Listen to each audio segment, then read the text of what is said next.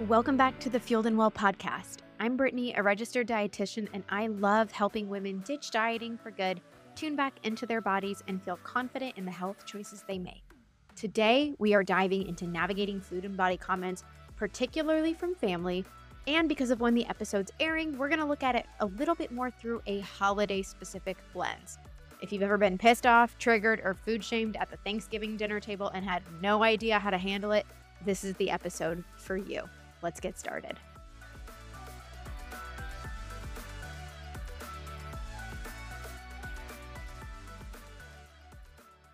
So before we jump into the steps, I just want to provide you with this little piece of perspective.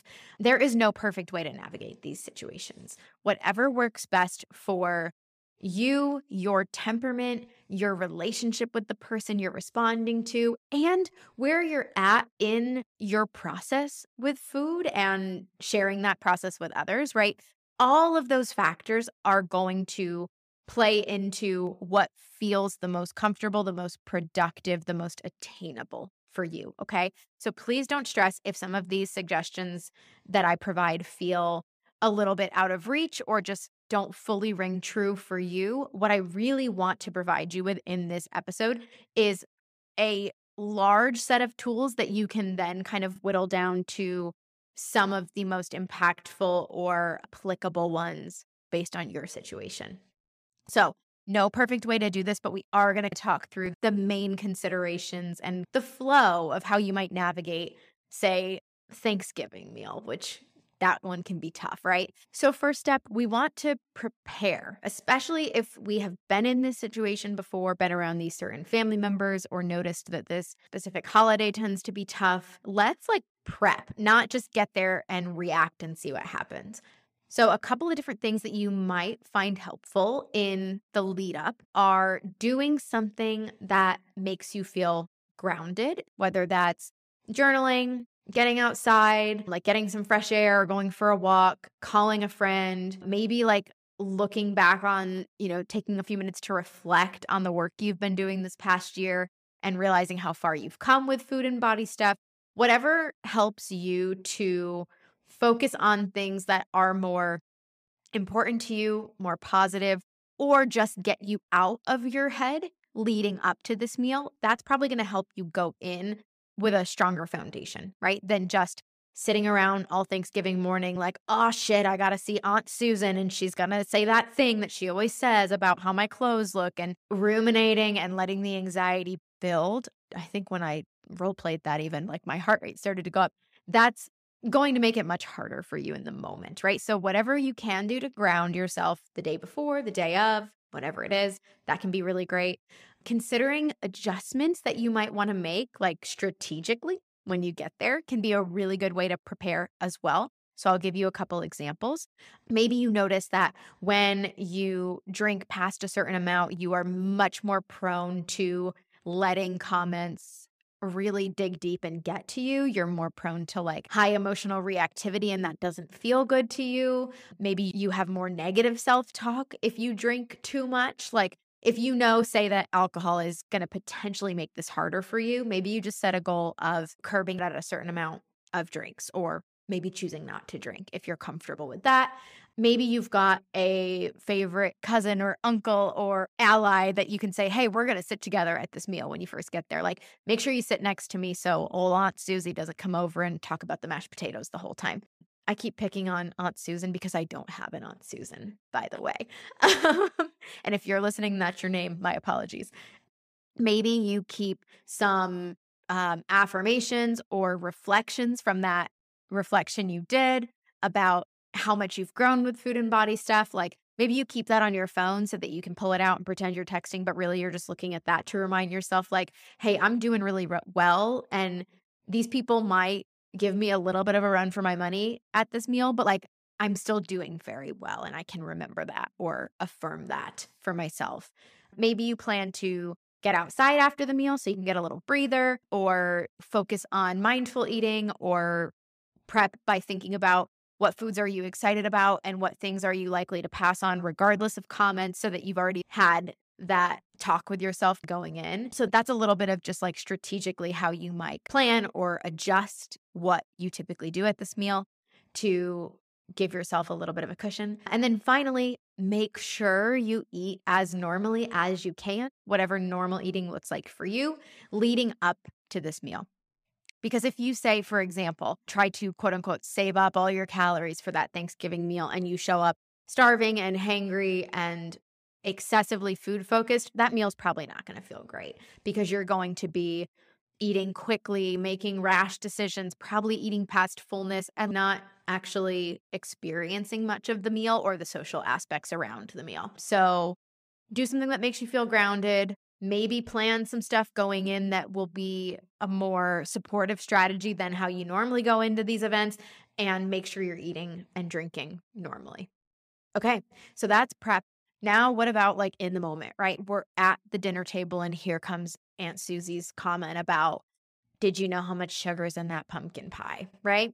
You've got different options, as always, depending on how emotionally reactive you're feeling, what your dynamic is with the person who's making the comments, maybe like what kind of physical logistics kind of situation you're in, right? Somewhere you can or can't leave, whatever. And again, there's no perfect way to do this.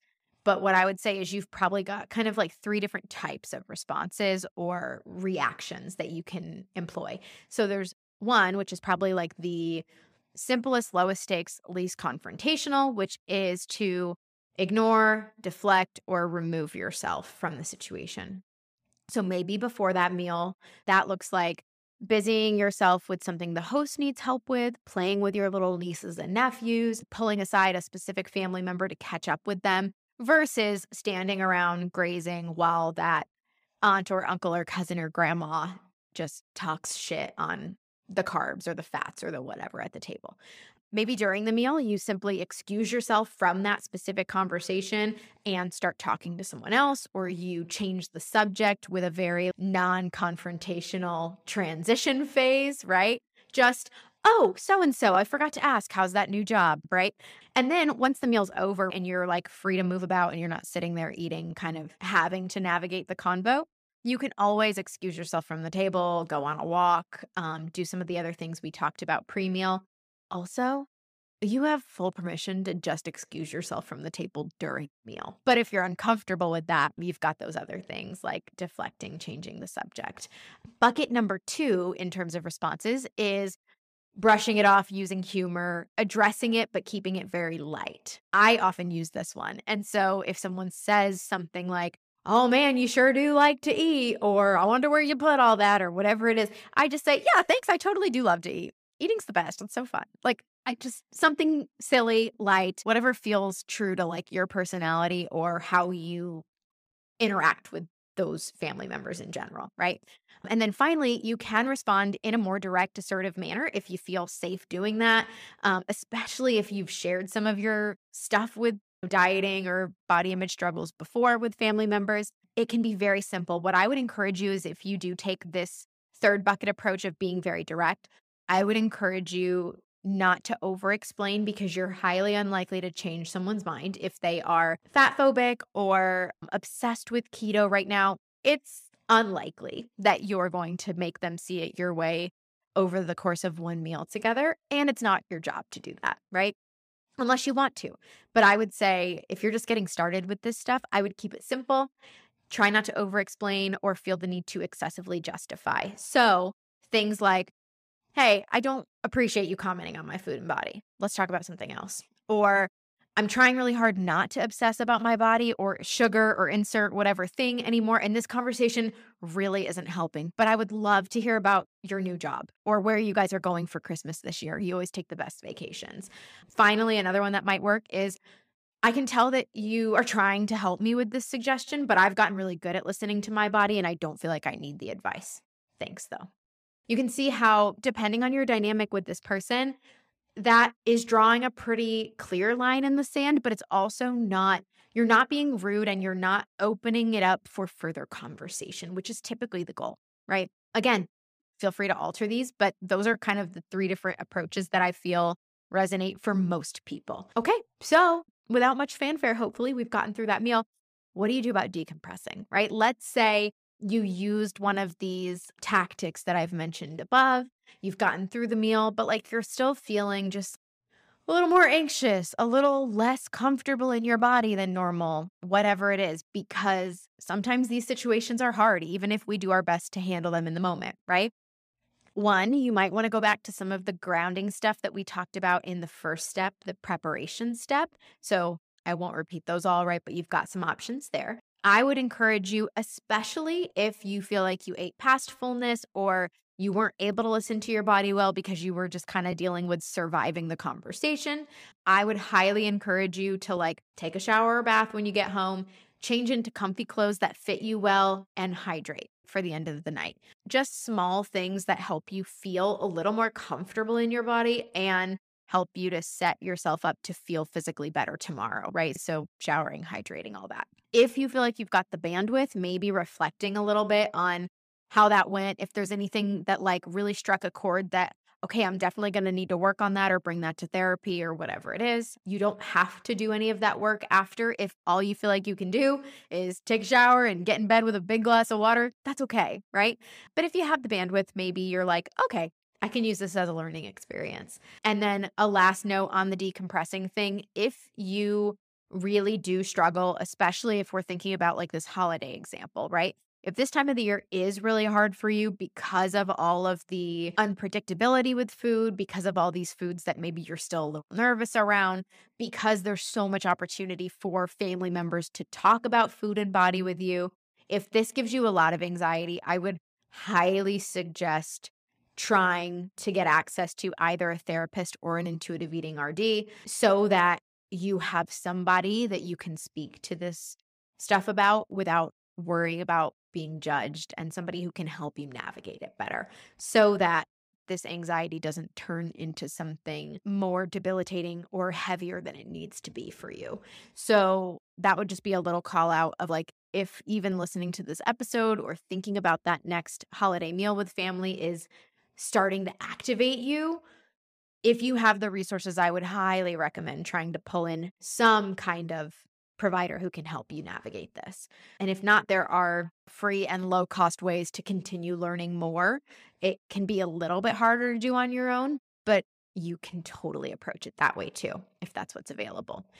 A couple of final thoughts before I leave you. So this took a long time for me to kind of accept and believe. And, and I know it may be hard sometimes to hear if you're still in the thick of it or you have really tough relationships with family when it comes to weight comments and body stuff and all that.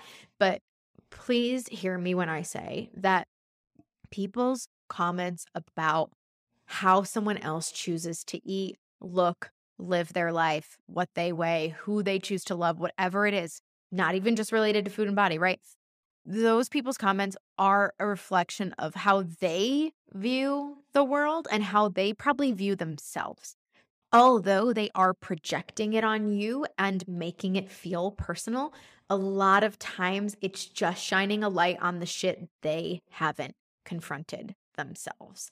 It does not genuinely mean anything about how you're supposed to live your life or whether or not you should feel bad about a choice you're making. It's all coming through their perspective, and that's their own shit, right? And I know, again, that is really hard if you're struggling with body dysmorphia or if you're in a body that's less socially acceptable and you feel like the stigma with your family is just really heavy. But at the end of the day, that is still their fat phobia or their own bias. It doesn't mean it's easy to take, but it does mean that you don't need to do anything differently just because they throw those things at you. Um, second take-home point is, while I know that you're not always going to be safe to fully speak your mind, or you may not be able to always physically remove yourself from the situation, you do get to, to decide what you're going to tolerate from your family, right? How they deal with your response or with you setting boundaries is, again, their problem to work on or not. It's not your problem. And then lastly, as I've already mentioned, but I have to say it again, if this part of the year is significantly distressing to you, or maybe you're listening to this in February or may, but you notice that interacting with your family is really activating you around food and body. It derails your mental health. It sends you into crash dieting mode every time you see them. I would highly recommend you trying to find a way to pull in a therapist, an intuitive eating dietitian, or some kind of personalized resource, even if it's maybe not like individual treatment, because this stuff can be really hard to do alone, especially if you're at a certain level with it. If you found this helpful, please follow us on Instagram and TikTok. We spend a lot of time over there providing you with bite-sized, easy-to-apply tips like these, and seeing content around food and body that isn't super negative and nasty is likely to help you expand your perspective so that these interactions with family can get easier and easier. Links are in the show notes, and I will see you next week.